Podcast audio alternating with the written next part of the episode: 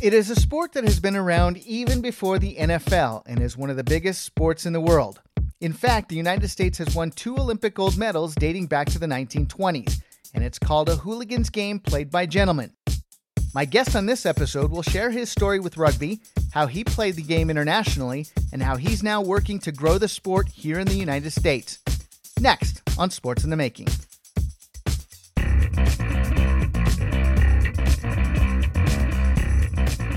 Thank you for joining me on Sports in the Making, a podcast where we find out what people in the sports and broadcasting industry do, how they've made an impact in the sports world, and how it all comes together.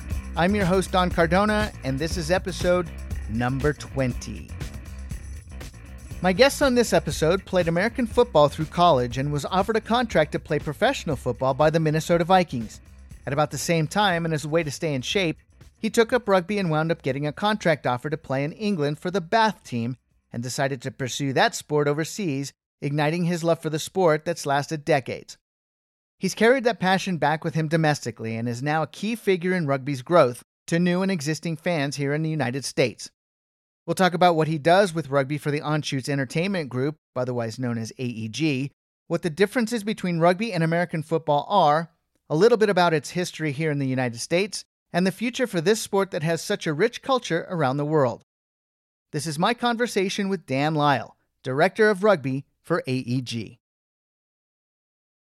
Hey, Dan, thank you so much for joining me to talk rugby today. Uh, a little bit about your career and uh, the future of rugby. Great to be here. Thanks for having us. So, I want to talk first about what your role at AEG is with rugby. AEG, arguably one of the, or if not the largest sports entertainment company on the planet, was bumping into the sport of rugby on a global basis. You know, we have stadiums and arenas and interest and, and different things that we do around the world and in Europe and Australasia and Asia and South America and different places, let alone the US, kept bumping into people that were like, Hey, do you do rugby or what's, uh, you know, do you, uh, do you know about it? And so, um, I had in Denver, Colorado, where I live, um, there are two of the biggest sports entertainment groups, at least part parts of them. One is Kroenke Sports Entertainment. Everyone knows the they're building the you know the new LA Rams and Chargers SoFi Arena, but here in Denver, it's the Nuggets and the Avalanche and the Rapids and MLS. Right. And also um, the Anschutz Corporation, which is AEG is a uh, you know is, is an offshoot of the Anschutz Corporation owned by Phil Anschutz, uh, and uh, so that that group is based here in Denver. So I I started meeting some people in both of those organizations while I was doing uh, rugby and event marketing and different things in, in, a, in a, for my previous employer, and just kind of uh, started to uh, have conversations with people about what what the sport looked like, and so um, all those all things led to uh, kind of a like anything in life, you a bit of a happenstance, run-ins, meet people, uh, and ultimately the AG said, "Hey, why don't we start a division?" The irony of that is that uh, my father is a, a retired uh, general officer, right? And he was a assistant division commander, which is you know tens of ten thousand troops and tanks and helicopters and all that stuff. And I, he said to me one day, "Well, what is this job?" And I said, "Well, I'm I'm I'm creating and starting the rugby division for AEG." He goes, "Well, how big is that?" And I said, "Well, it's me." so, you know, um, you know, it, it's grown over the last couple of years, but it, um, you know, it's uh, that's the embryo to uh, to toddler stage. So my background with rugby is I really didn't know anything about it until I started working at Universal Sports Network, which we covered, uh, you know, a little bit of rugby union and rugby sevens. Can you give me a brief description of the difference between rugby and, say, American football? Yeah, um, it, it's it's probably the the best comparison because uh, there people think it's a like for like. The the actual playing of rugby is feels more like the combination of basketball and soccer with a little bit of the physicality or proprioception of, of American football, but uh, fo- uh, rugby predates football, right? All the mm-hmm. all the uh, uh, the language, the scrimmage line came from the scrum, you know, where everybody knows they push against each other and the ball is put in the middle. That's the restart, just like the the center snapping the ball, and the flankers are kind of like the wideouts and the backs are kind of like the, the, receivers and the and the quarterback and the halfbacks and things like that. So everything came from them. So once you watch it and you start can can create some some analogous dialogue. You see the two sports, but you know Naismith, who invented basketball, was also a rugby player at McGill, and you know so the flow of basketball and putting people through gaps and playing team defense, and of course the the rules of association football, which was became soccer, that uh, the association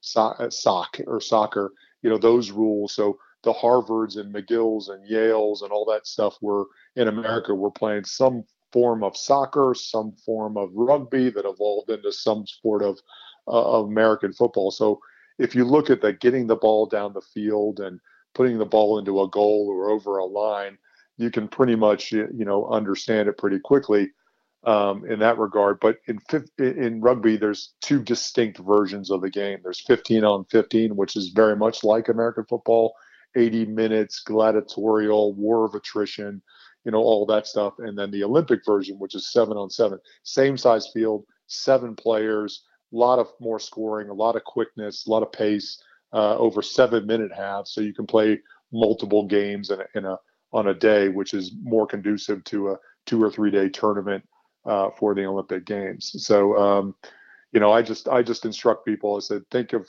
option quarterbacks, point guards meets you know a tight end or a linebacker. It's it's a fun sport to watch, especially you know the excitement of rugby sevens and how fast it is. The one thing that I guess always grabs my attention with it, and it seems very simple, but the numbering for each position. You know, with any American football, you know, players are, uh, get to select their their numbers, but in in rugby, you have a number assigned to the position you're playing. Is that correct? Yeah, that's exactly right. Both both in 15s and sevens. A l- little bit more flexibility in sevens, but yeah, pretty pretty close. And so, if if you can, and I know we don't have a heck of a lot of time, but can you explain what positions? Let's just go with sevens because 15s obviously take too long. But position one through position seven in rugby's, how would you describe what each position does? Well, th- there's a bit of a uh, uh, egalitarian system once the what the quote unquote set pieces are done, right? The the kickoffs or the scrums or the or the lineouts, right? So generally one, two, three are the the scrum, uh, the you know, and and and they're the front row, uh, and they are the line out forward. They're they're forwards and sevens, right? So they're probably have a little bit more, a uh, little bit bigger, uh, a little bit more physicality and then the next four are the backs, the the nines, that the, the the the four, five, six, seven are the those guys there. But the thing about sevens is there's no place to hide, right? You've got this big wide field and all this stuff, so the, the you have to be really agile and and almost as quick, you know, as a forward in sevens versus in 15s where one through eight are the forwards and nine through 15 are the backs. There's a you know there's guys that are out there they're six foot nine and you know 270 pounds that are playing block or four and five and, and doing things. And they're they're they're they're covering channels but they're not certainly not covering the the field like a like a sevens forward would be. Uh, so i'll take a step back and talk 15s because you did play rugby union. You were number eight. What was your responsibilities during that game? What's funny when we're talking about numbers the number eight is probably the only position that wears the number eight in its back, but it's also called that as well, right? that, that it's the number eight. I mean, you're part of the back row, which is those of the scrum. You've got the three front front row forwards, one, two, three. The second row is the locks, four and five. In essence, that's the modern day offensive line, right? Okay. That's the that's the center, the two guards, and the two tackles. And then from there, the back row, of which the number eight is one, and the two flankers, six and seven, open side flanker and blind side flanker are that that's the tight end meets linebacker group, right? That uh, you know, so you do a lot of that con- connectivity between the line and the you know and the backs uh, in, in that regard. So yeah, I played number eight and and and that was the number on my back ends as well as that. So it's a really athletic uh, meets you know physical uh, position. Now you played American football in college and you had the opportunity to play professional football. I believe you were offered a deal with the Minnesota Vikings, but you decided to go rugby. Why did you do that?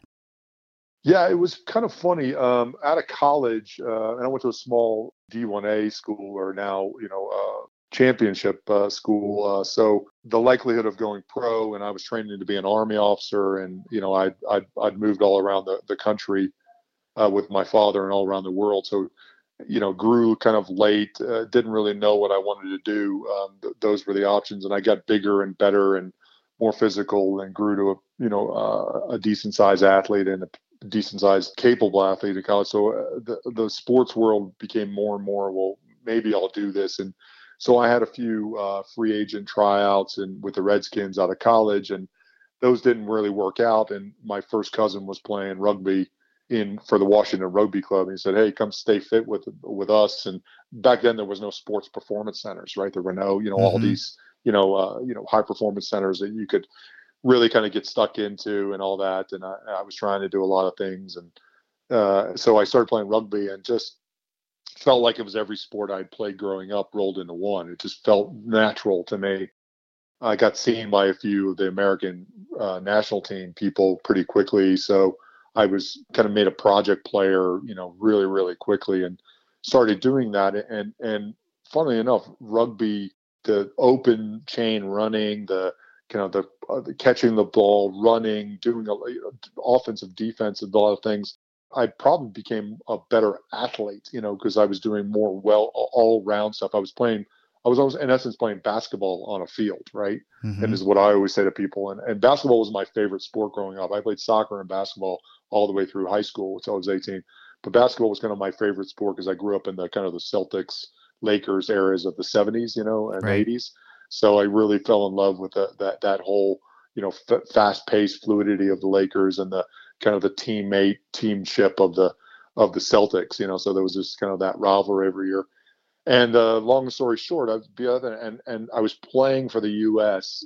really quickly, playing on uh, like Fox Sports International or something like that. You remember all those days back in your mm-hmm. Universal days, and uh, uh, um, uh, my old an agent and a guy saw me playing, and and a guy named Gary Zauner, who was the special teams coach for the Minnesota Vikings, you know, saw me and said, "Hey, I remember that guy from college," and called me up and um, said, "Hey, you want to come up to Minnesota for a tryout in the off season?" And I I had not played football for two and a half years. You know, I had started playing rugby. I'd been doing that for a couple of years, and I went up there, and uh, Denny Green was the head coach, and uh, and Mike Tice was the tight end coach. You know, uh, at the time, right? And, you know, and I absolutely slayed my. I mean, I killed the uh, tryout. I I uh, you know, I ran as fast as I've ever run. You know, I'm in the sub four seven for you know for a two sixty five guy, wow. and you know, I was catching balls and snapping and doing all kinds of stuff. And they offered me a contract, you know, um, which I've got on my wall. And that's when the game of rugby was going professional overseas. And um, I had I played a match up in Canada maybe a couple weeks before that. Um, and it was the first time the U.S. ever beat Canada in Canada, and I got the man of the match for the game, and so and there was a scout there from the English Premiership, uh, and uh, uh, from Bath, the club I, I signed for, and literally I had a contract to go play professional rugby and a contract to play go play professional football sitting in front of me at the same time, you know, which was the some crazy stuff. And I've got both of them, you know, uh, in a frame, you know, and you know, I always say to people, I, you know, I went, I met my wife over there who's English, and and I've got three boys, and all that kind of stuff. So I made the right choice, you know, doing what sure. I did and all that regard. And you know, the NFL, it's there's never a nothing's guaranteed, right? You know, you gotta you gotta make the team, and you gotta you know get past the third game, and you gotta do a lot of stuff. Um, but uh, all my buddies over here were like, "What are you doing?" You know, you know, they had no they had no idea what rugby was, right? So uh, to that degree, but uh, yeah, yeah, that was the that's how it all happened. Okay, so that brings me to my my next question about rugby it's it's a growing sport here in the U.S., but outside the U.S., it's huge. Was it a culture shock for you when you went over there to play professionally? Yeah, I suppose I was probably more international and more inclined to understand. I mean, I I moved. I was in 13 places before I was 18. You know, I, oh, I knew wow. what moving around was, and I knew how to acclimatize myself. You know, I'd I'd been in a military university and you know went to airborne school and different things like that. So kind of uh, knew how to take care of myself, right? And um, I was probably a, a, much better athlete than most of the guys that I came up against. I just had to learn how to play football. I mean, excuse me, how to play rugby mm-hmm. a little mm-hmm. bit better, right? Compared to you know to the to that. But I got I got really welcomed really quickly because I, I you know I had a, a high a good work ethic and and I knew how to be a pro because I, you know, even college athletics is more of a pro environment than probably most environments around the world, right? Right. Um, so I knew how to do all that stuff. I knew how to watch film and you know and do uh, things that those guys weren't used to doing, you know. And so I was able to almost teach guys how to do that stuff while I was kind of learning some of the nuances of the game. And th- to be fair, we had a very open uh, style of play, which allowed me to kind of use all of my athletic ability and you know cover ups for any of the rugby that I didn't potentially know at the time. And was I've always been a bit of a quick learner in that regard. So um, you know had had early success over there after a couple of months, and and just kind of never looked back at that point. When I was at the tail end of Universal Sports Network when uh, NBC was coming in to purchase us, I had got sent over there to produce some vignette packages on the Rugby World Cup because it was taking place in England that year, and I got a, and I got the chance to go to Rugby, which is a place in England, and found out about the history of the sport, and it was really interesting. And right around that time, I was doing my research to to go there. I found out that the United States won the first two Olympics that rugby was ever hosted. Uh, 1920 in Antwerp and, and uh, 1924 in Paris, and both times they beat France. What is the history of rugby here for U.S. fans, and and how do you grow that uh, in your role now? Yeah, the, for any people out there that are going to England, it's kind of uh, you know part of that tourist triangle of London, Oxford, uh, Stratford on Avon, Bath. You know that goes back through Stonehenge and Windsor. It's you can you can you can get on that um, as you know, kind of you know an hour outside of London on the train. It's a pretty cool place, yeah. and, and, and the rugby school is actually one of those big private schools like Eton and Harrow that everybody knows that you know like Churchill and the Prince, you know William and Harry and all those folks went to. So it's a pretty cool place, and the, the World Rugby Hall of Fame is there. You know that uh, you know and, and the the plaque, you know the William Webb Ellis Trophy, which right. is the, like the Lombardi Trophy. It's really cool. There kind of yeah, it just reads kind of in general disregard for the rules of the day. You know, William Webb Ellis picked up the ball and ran with it. There's a little bit of myth to that, right? Sure. But um, you know, if, if, you know the history of, of American football and soccer and all this stuff, as we kind of were talking about earlier, that's what football and soccer and rugby were just kind of all rolled into one over here. You know, and and the Boston rules, which is what Harvard played, versus the McGill rules, which is what McGill University in Montreal played, versus the Yale, you know, Yale rules, which Walter Camp was modifying, and obviously he came up with the downs, you know, in American football, having played this. So the the point of saying all that stuff is that the game is is super authentic in America because it's been around. It's the oldest sport on the campus of Cal Berkeley, 1882, hmm. right? Varsity sport. They're perennial national champions. There's others that you know the Ivies and the and the military academies and you know the a lot of the schools out there that they've got 50 to 125 years of alumni, right? They've got real. So it's been around for a very long time. There's over a thousand universities, men's and women's, that play the game. You know, um, so it just it just didn't become part of the NCAA or the scholastic movement, and it probably had a chance to, but it was kind of more of a counterculture dialogue and, and reemerged in the 60s and 70s when there was that that was the kind of the feeling of America at the time, you know, this countercultural mm-hmm. and and American football player guys were playing football on a Saturday and playing playing rugby on a, on a Sunday or vice versa in the spring. They were just doing it and their coaches weren't checking up on them. And obviously there was no internet and all that kind of stuff where they could be recorded. And there's some of the most famous play, football players of the 60s and 70s and early 80s actually played rugby at those times. And it's kind of a thing. And, and of course, for women, th- that was the first time that women, you know, uh, sports and other things really in Title IX started taking over. And those first women's rugby teams started to be formed. And really in, in the advent of, of Title IX really became a more and more popular to the point now where women, the women's NCAA movement as an emerging sport is is got significant legs, and I, I, would envision in the next few years that it becomes a fully fledged women's NCAA sport because of that. But it's it's probably the most popular sport that Americans only come across when they're in college, mm-hmm. and it's changing a little bit more because of the Olympic inclusion. Yeah, and you talked about women in, in, this sport. It it's not something that I think traditionally we've thought of that women would participate in in, in kind of a you know more brutal sport. But So I've watched the, you know, the New Zealand Silver Ferns play. I, you know, when I was at the Olympics in Rio, they were staying at my hotel, so of course I had to get a picture of them, and they and they were great. Seeing how how passionate they are about this sport and how dedicated they are, it's amazing that it's growing so fast. Why do you think that is for women? Well, I, I, think combining one of your questions earlier, which maybe I didn't answer fully. I mean, we, we play American football. That's our contact sport from a societal uh, mm-hmm. perspective. Um, rugby arguably is the world's contact sport, right?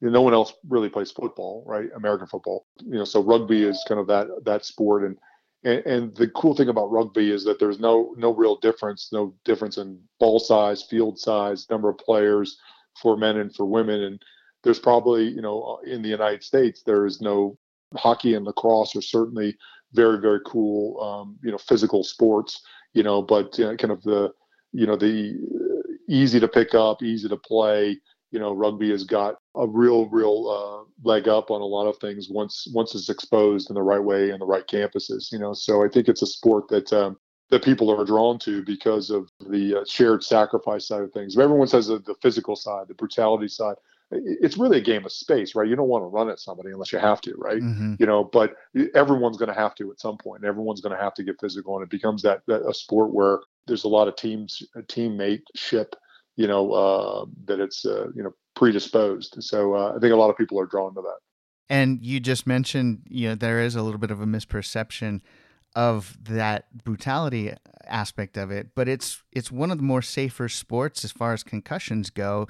And I know that Pete Carroll up with the Seattle Seahawks has brought rugby players in to teach them how to tackle properly. A lot of, you know, because NFL's so fast and you have those pads, I think in my mind, not being a football player, they're just using those pads as leverage. So how does rugby factor into maybe American football?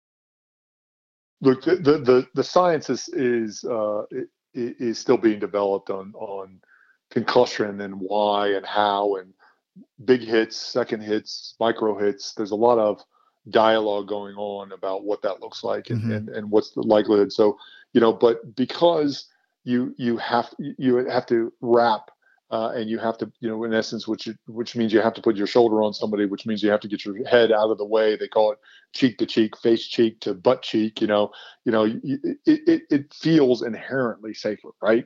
You know, now people still move at fast paces, and you can't get your body into the right places sure. and all that kind of stuff. You know, like anything, you know, but um, you know the the pure difference between rugby tackling and and football tackling is that you have to wrap right? You have to actually get your arms around somebody. You can't shoulder charge. You can't run into somebody you know um, without doing that right? And so therefore um, that inherently saferness is what it is uh, by a long stretch it's uh, it's more successful. It's more practical right so these football coaches are like like saying to themselves, okay, I, I got to teach my guys to get their head out of the tackle because the less their head goes in the tackle, the better off they'll be in, in, from a safety perspective. But the reality is that if, if I get them to wrap somebody and I get them to shoulder leverage, as, as they call it in, in Seattle, the hawk tackle, or what Urban Meyer did, which was, hey, you know, we're we're you know last in our conference or second to last in our conference in defensive tackle rate, and then you bring in you know, uh, rugby tackling structures, which he was like opposed to. He's like, why, why would we do this and all this stuff? And then you go on and you know, you're the number one in the nation in set tackle rate, and you win a national championship. He just expounds it, right? So I think it's one of those things where you know rugby has you know, uh, is a, mostly a spring sport. Um, you know, it probably has a favorable complementary strategy for rugby. I, if I'm a rugby coach or I'm a football coach, I want to I want to spend some time with on high school campuses and college campuses with those folks because you're ultimately going to become a better uh, football player. Think, thinking about offensive linemen and defensive linemen and other guys opening up their stride and running all over the field and you know just being that much more proprioceptively good at something more athletic you know let alone tackling let alone all that ball handling that's there all that close quarterness that's required you know in uh, in football so they, they super complement each other.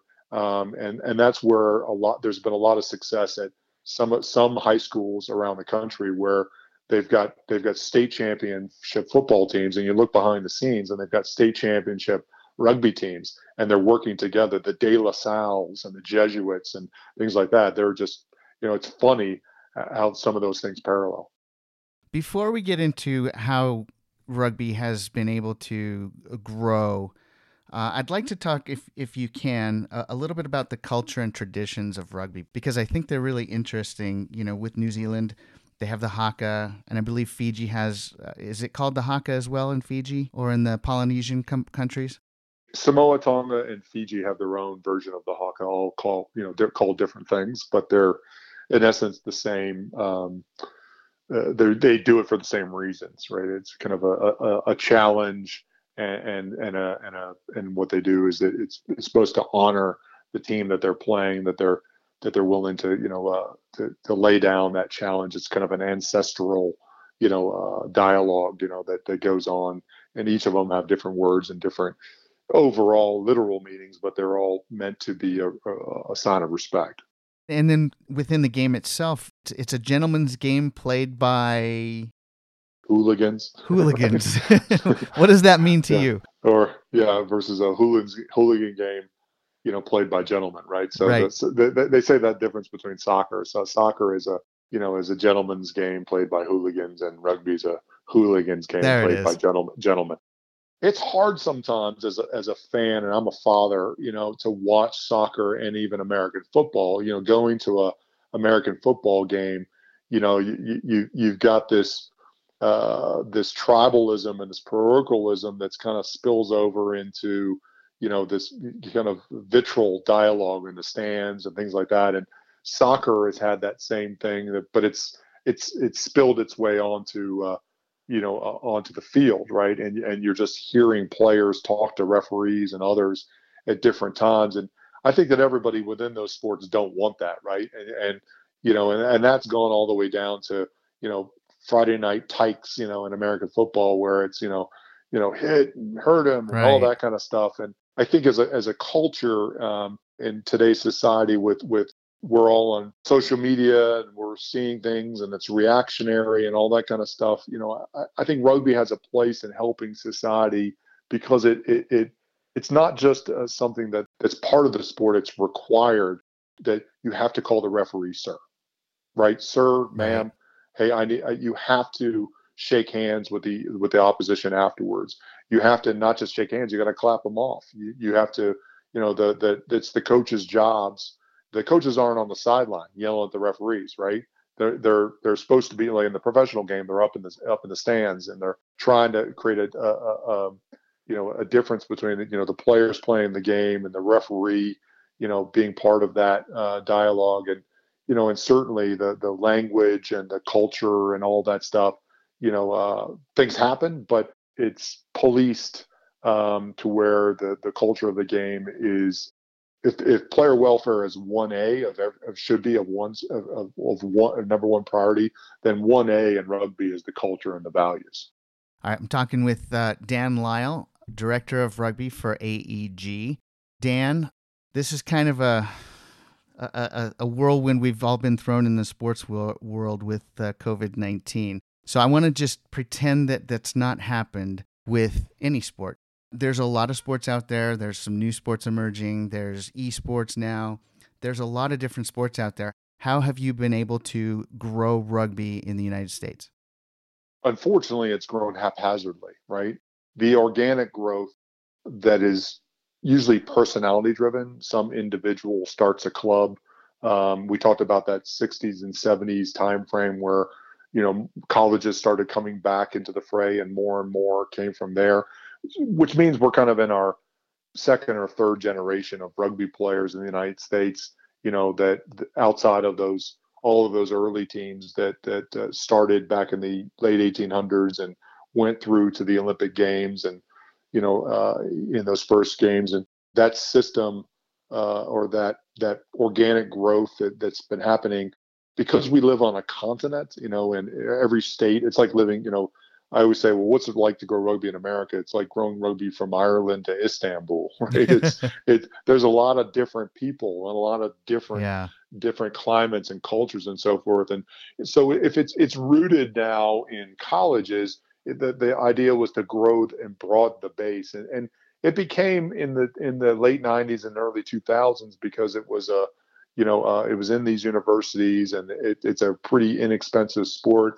it, it, started to grow pretty fast at the high school level because those those all those folks that were graduating colleges in the 60s and 70s were now kind of in the you know in their you know 30s and 40s and the 80s and 90s were okay I, I, i've got kids now and we're instead of waiting till they get to college let's get some programs and it's always had a like soccer, it's had an expat affiliation, right? So the mm-hmm. coastal, the coastal uh, structures and people of were, you know, the South Africans and Australians and, and Polynesian communities and so forth on the on the West Coast, and the Brits and the Irish and, and the French and those and, and the uh, were in the uh, and then pockets in different places. And so it's really been that's what I mean. It's been haphazard, you know, uh, in in an approach uh, for a very long time and you know, the, the game went professional in 1996, really, really late. They've had, you know, games that pre, you know, for forever. Um, Professional um, globally, you're talking, right? Professionally, globally, right? And so, of course, for the United, the United States, that's when that's when I had those two contracts sitting in front of me, you know, mm-hmm. with the mm-hmm. Vikings and and with the with Bath in England.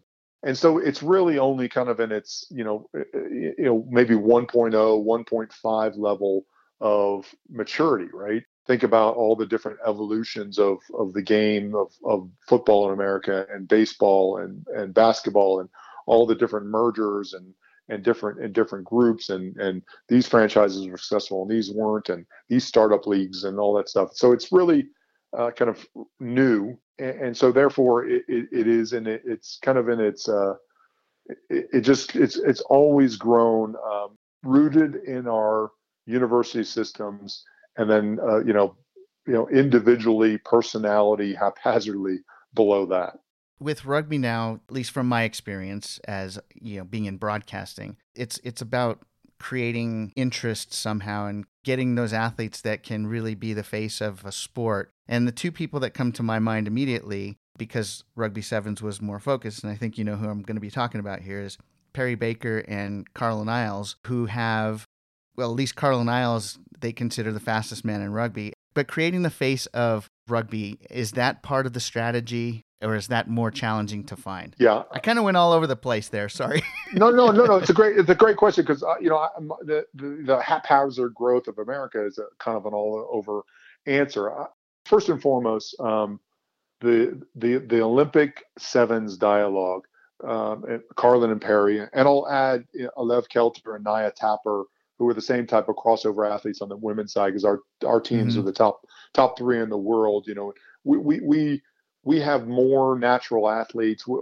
we're, we're dripping with natural talent over here, right? You know, there's right. so many athletes in America and so few you know post 22 year old environments that they can go to and continue to compete in. And so the American sports system is rooted in scholastic, you know, so so after school programs that lead to scholastic high school programs that lead to collegiate programs that lead to professionalism and or the Olympics, right? That is the American sports complex. And you have philanthropic and and entrepreneurs and companies that get involved in that for for all things. In 2009 America, we went to a state-based model for the very first time for youth in high school you know and that so that meant that each state uh, could concentrate on growing the youth and high school movements. And, and there's one state in America, Massachusetts, that is officially a school sport right and there. So you got 49 more states to go, mm-hmm. men and women to go there.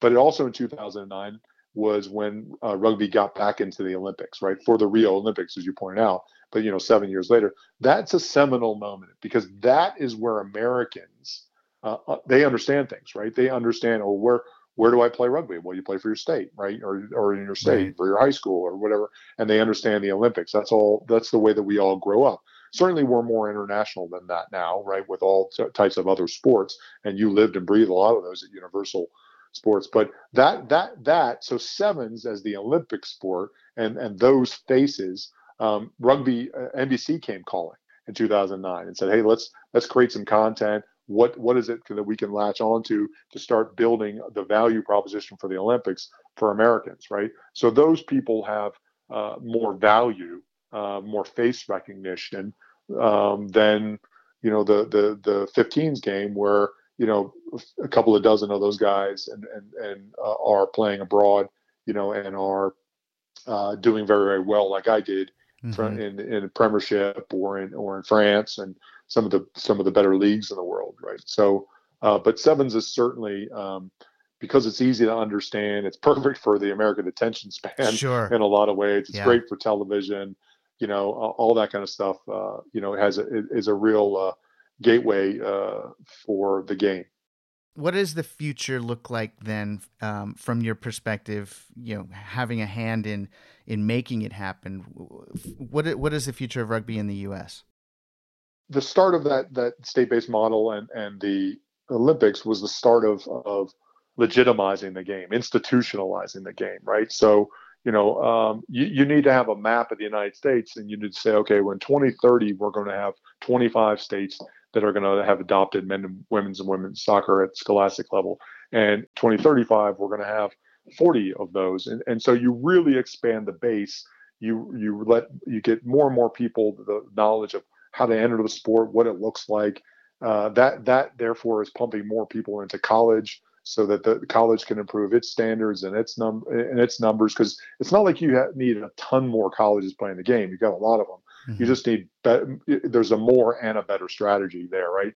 And then that pushes down into if, if more high schools have the game, then there's more people pushing and, and doing after school programs and they can see a legitimate side of things. So there's a lot of money at the grant level and the after school program level in a lot of cities but they, they just they need a vision they need to see where it's all going to go right and companies want to be involved in and that level as well. So I, I really feel like it's really putting uh, really strong targets on that number, and then then your product at the national team level gets better because you've got you've got more and better coming out of out of the youth and high school ranks. Now we've also have a a two-year-old Major League Rugby, which is a professional league um, that's happening. Certainly, you need to be able to be pumping out, you know, uh, 300 athletes a year you know, in order to populate the 30 for your national team. You know, you need you need good quality competition that's improving. You need you know that that conversation and, and all that stuff is going to be tied together. And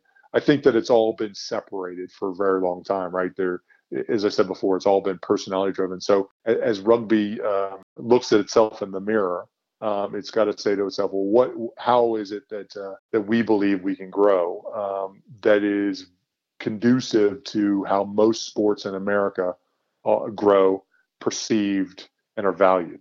Now, the Rugby Sevens World Cup has been hosted here in the U.S., uh, and there's talk of trying to bid for the 2027 Rugby World Cup if, if everything goes well with what we're living through right now. What's been your experience with those events in getting people to be more interested in it? The, the challenge is that um, the Rugby World Cup for 15s, you know, every four years, the U.S. team is not men's team is not very competitive, right? You know, in that, and, and so give me the perception that we can win or have the opportunity. That's been the biggest challenge, and and you need to play. You know, you need more and better players and more and better competition. So that's the MLR meets the growing of the foundation, the base, and and the growing of certain programs that is a, a, a huge financial undertaking, you know, for any uh, nation that does it. And certainly in America, it's a unique proposition because the because government doesn't finance like it does in many other places, right? Right. It's, they're they're privately driven, and you know, and 1994 for America was a seminal moment in America because it allowed for the launch of professional soccer uh, by way of the MLS, and people came together, and it was you know, probably the most attended still to this day event. You know, I, I think that that MLS went through some evolutions of uh, renting other people's stadium stadiums, owning their own stadiums. You know how how they develop their players, what the pay to play model looks like. You know, I think women's soccer is kind of in that same place where we've got a hugely successful national team, but maybe you know high school, you know, because we have a hugely successful collegiate system, you know, mm-hmm. and but but college soccer players don't you know that those aren't those aren't the guys that are playing in the MLS anymore, right? So we've is is is rugby's goal to you know have a World Cup, unlock a system or penetrate the system that's American, you know, have a nest egg off the back of that use that as a target for sponsors and for broadcasters and all that stuff. All that stuff needs to be laid out, you know, against uh, the financial model on the back of that has got to be sustainable uh, because that, that that money ultimately will run out if you don't create a sustainable product, right?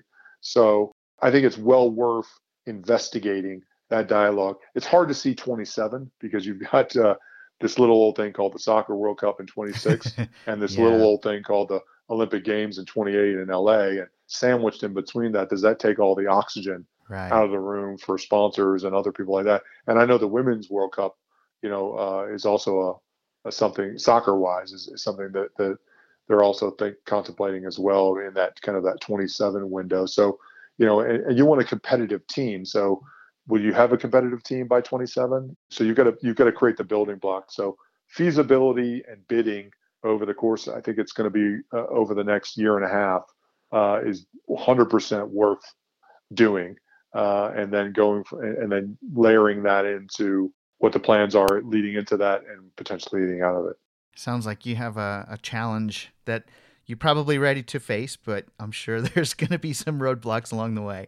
Yeah, you, you, you know, uh, AEG, um, we're a principal. We like to build stuff, right? We like sure. to build buildings and leagues and teams and and partner with people. And we we like to think of ourselves as agnostic and you know doing a lot of things with a lot of different people in a lot of different genres, even people that are that, that are that are looked at as potentially as competitors to ours. You know, we work with in a lot of lots of different fashions on a global basis. And I think what all of that sums up to be is that we and others, we we we entice people to invest in things. You know, uh, time, energy, and money. We want to we want to entice people to invest in the game. You know, uh, domestically and internationally, right? We have tons and tons of experiences of running leagues and venues and and commercial relationships around the world. So it's not just a U.S. domestic conversation. It's about how do we how can you make better this sport, you know, on uh, you know on different continents, of right. which we operate on all of them. All right, let's change gears slightly. Uh, we're still staying within rugby, but you are the analyst for NBC Sports with rugby. How did that come about, and and what do you enjoy about it? Well, um, it's probably the uh, you know I was the the only man standing, you know, um, you know, at some point, right? Although I like to ramble on a little bit, and broadcasting is more about word efficiency particularly in, in rugby where you don't give a you don't get a lot of time right you know um, to do stuff there's you don't have a you, you, you don't have a lot of programming around it to talk about the sport too much you know um, i was a guy that had a lot of experience and uh, and working with universal and and then with nbc and and you know their their team there um, in introducing and them to rugby uh, and really kind of being a, um, someone that that they could lean on for rights acquisitions and other things. It just became a, a natural kind of progression to to talk about it, you know. And I, I I probably talk more like a GM than I do like a former player. You know, I, I probably talk more about you know and less about the X's and O's, and and I really enjoy the X's and O's and uh, of the side of the thing. And and I think to sum it up, it probably is that it's competitive, right? It, it's it's performance driven. You got to do it on the spot. People don't realize that you're, you know, it's constant. There's a lot of flexibility in live sports, right? And you got to, you know, adapt as it comes along and, you know, summarize and then be able to change things and, you know, play off of other people. So it almost feels like you're a player to a certain degree. So it kind of fills a little bit of those competitive juices, you know, that are also out there. Um, so look, I, I really enjoy it. You know, I, I do a little bit for MLR and I do a little bit for uh, one or two of the other groups, and and that's rightly so because it, it's NBC is the leader and the home of rugby in America by a long stretch. But um, as we grow the sport, it won't be the only one, you know, for it, and and um, it, it's an industry leader um, in a lot of different ways, and because it's the Olympic and the Rugby World Olympic and the Rugby World Cup home, you know, happy to be part of it, no, no doubt. Now, for somebody who might be new to rugby, uh, and they don't have an expat to watch rugby with to kind of explain the game. How how would you recommend someone watch rugby to try and maybe accelerate their learning and appreciation for that sport? Well, I think if if anybody um, in any sport um, is watching the ball, that they'll get a they'll get a sense of okay, well, that ball needs to go into that basket, right? Or right. that football needs to get over that goal line. So if you fundamentally um, understand that that, but those are all possession games, right? You wouldn't turn the ball over for no reason, right?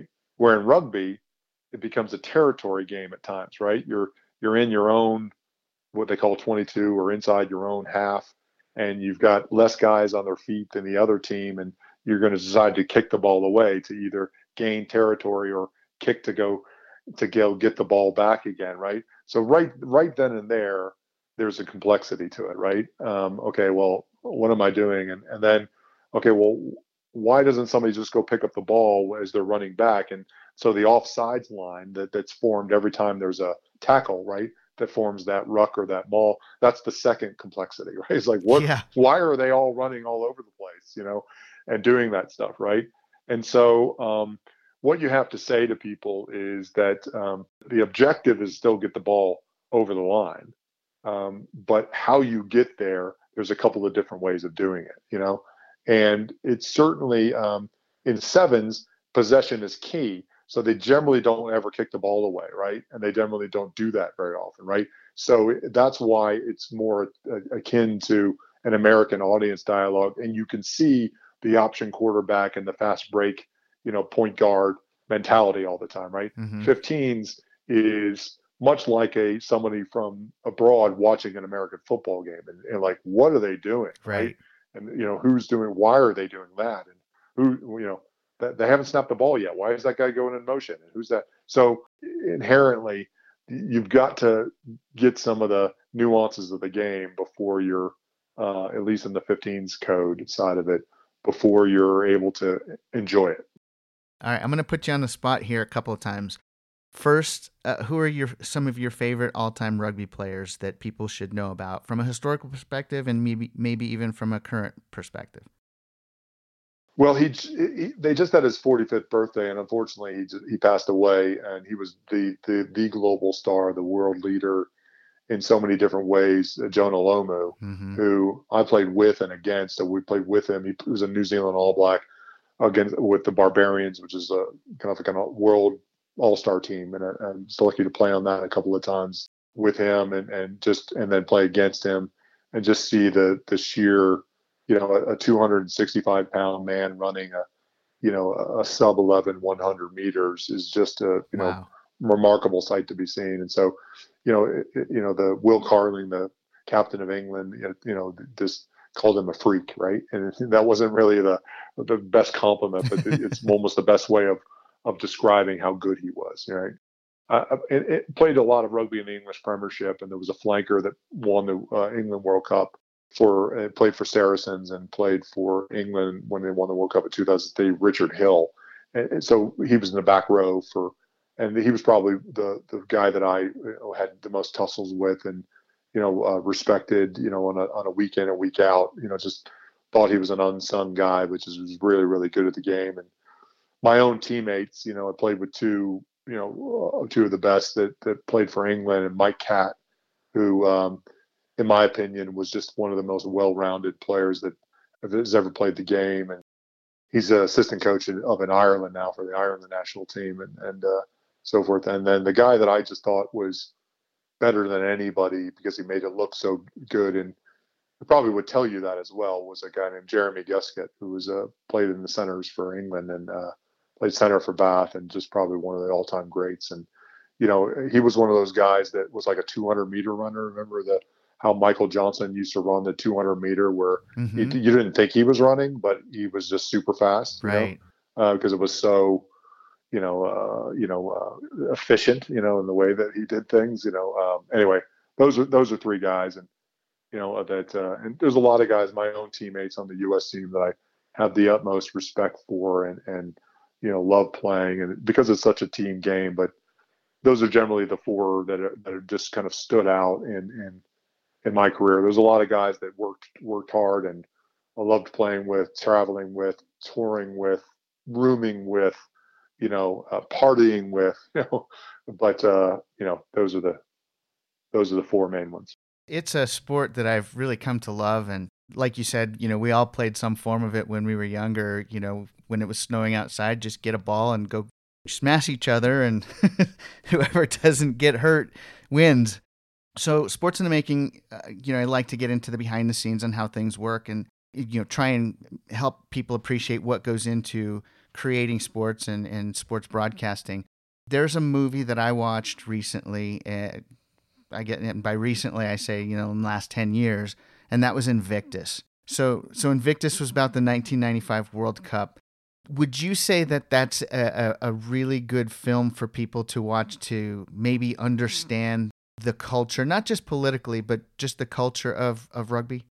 Yeah, the the movie Invictus um, was powerful um, as a story. The rugby was probably just okay, you know, from a from a purist perspective. You know, uh, you know, Matt Damon didn't do anything wrong, but you know, the kind of the the as the as playing Francois Pienaar, who I know very very well, who's the South African captain, played against him on a few occasions. The rugby wasn't the purest, but you know, using sport as Nelson Mandela, played by Morgan Freeman, did uh, to absolutely rugby was the white sport, right? It was the apartheid sport. It right. epitomized brutality to every single black African, South African particularly, you know, and, and it was it was unbelievably powerful and with such foresight that Nelson Mandela could take a sport that was, as I said, despised by the population. The Springbok emblem was it was spit on, you know, by the uh, by black South Africans, and used that as a unifying principle to say, hey, look, if we're all going to do this, we all got to come together, and why not start with this sport? And if I can do it, and if I you know, put on the jersey of the captain Francois Pienaar, the number six jersey, the flanker we talked about before, the numbers, and and wore that and, and just kind of drove home that we all have to come together, the Rainbow Nation, in that regard. The really, really cool thing about that that was real, as real as you know, waking up every morning and having a good cup of coffee. I mean, it is real, right? Mm-hmm. And and it was powerful, and it, it it did that. Is that there was there were young people that saw that, and the South African national team just won the World Cup in Japan. So the first time the the the the Rugby World Cup was outside of a traditional country in Asia for the first time in Japan. Japan played unbelievable, got to the quarterfinals, but South Africa beat England in that final comprehensively. Mm-hmm. And the captain of the South Africa team was Siya Kolisi. Siya Kolisi was the first black man to ever captain South Africa. And he was the, he held the William Webb uh, Ellis Trophy up, you know, just like Francois Pienaar did with Nelson Mandela, you know, in South Africa in 1995. And he, so it, the the change, even though there's continued strife, continued economic things, uh, people are the, the evolution of things is continuing.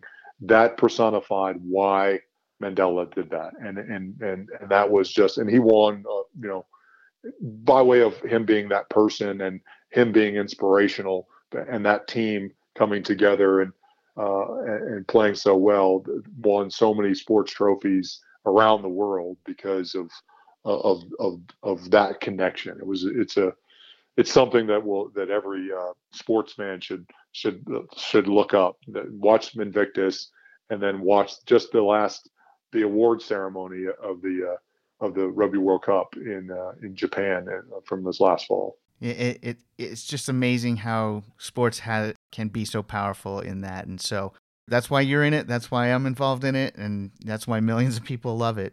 So, a couple more questions because I only have a few more minutes with you. What would you like people to know about rugby that they might not otherwise know?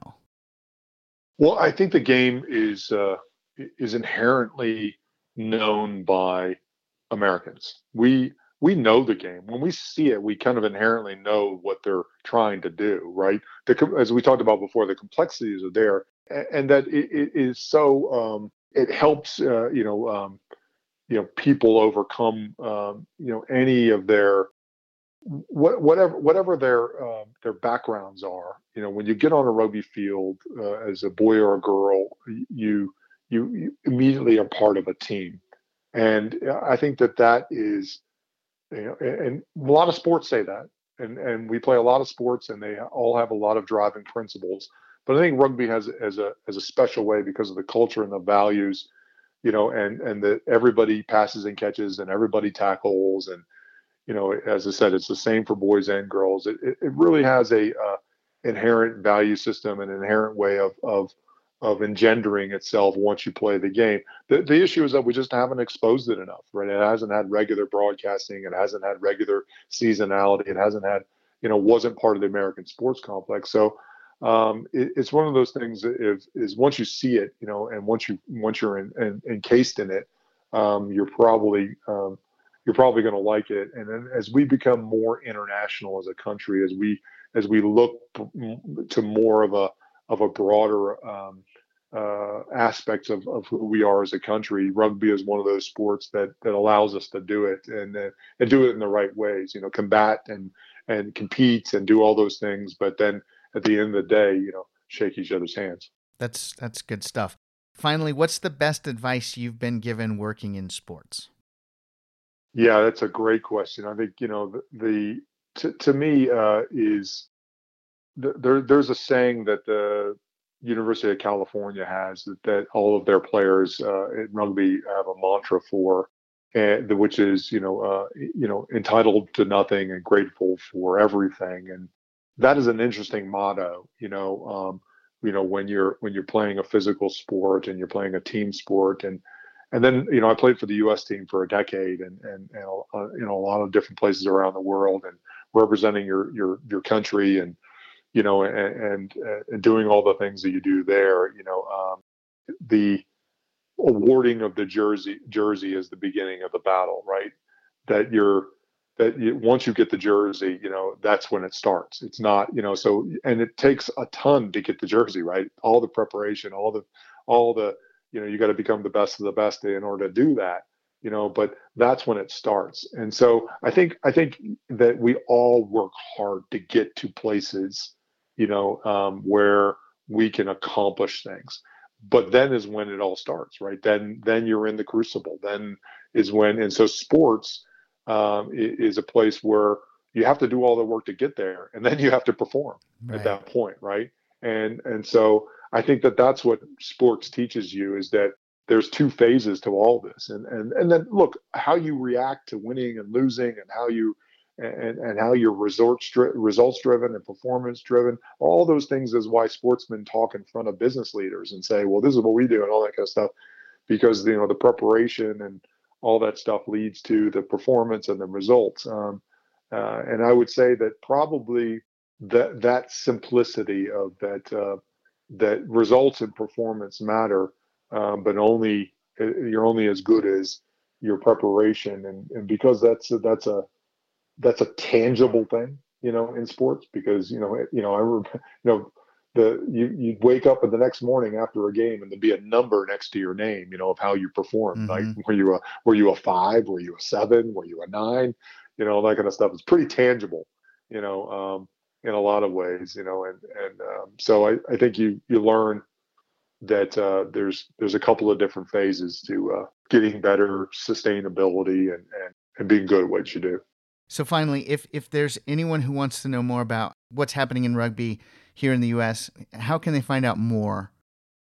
USARugby.org is, is, is a great resource. You can find clubs, uh, find a club, find a place, you know, or if you're in a state, you can just Google, you know, like I'm in uh, Colorado, or if you're in California or wherever you may be, just you know, uh, put California Rugby or uh, or Colorado Rugby, and you'll find your state-based organization that will be able to, you know, uh, steer you towards the, the right place. And um, we're slowly coming out of our shells, you know, and I think it's a, uh, a I think the Olympic movement and, uh, you know, in this, uh, in this broader um, value system of, of wanting kids to learn things and be respectful of each other and, and referees and coaches and, and this international vision that we have, you know, for, for our, ourselves as a country and, and each other, you know, to become more receptive and diverse and, and you know, b- bigger than ourselves is why I think, you know, rugby has got a, a, real good future for,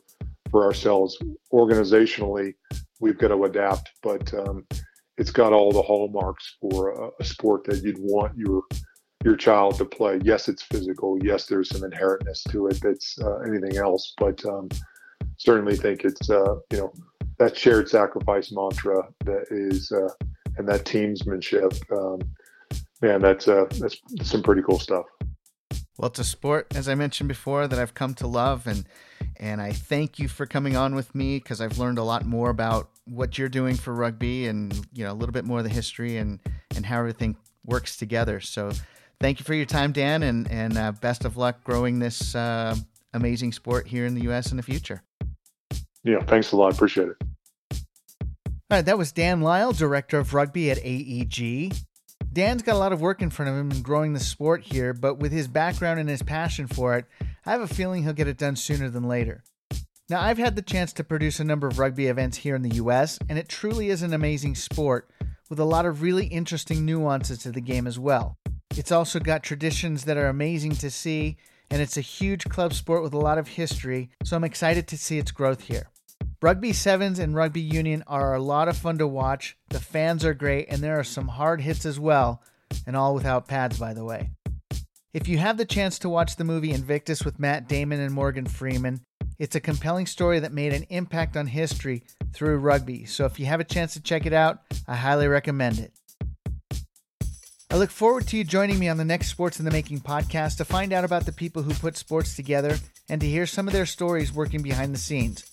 Sports is slowly starting to get clicking again, and let's hope that everything opens back up completely for the rest of the year and beyond. If you have any suggestions on what you'd like to know more about in sports, drop me a line at sportsinthemaking.com or contact me on Facebook, Twitter, or LinkedIn.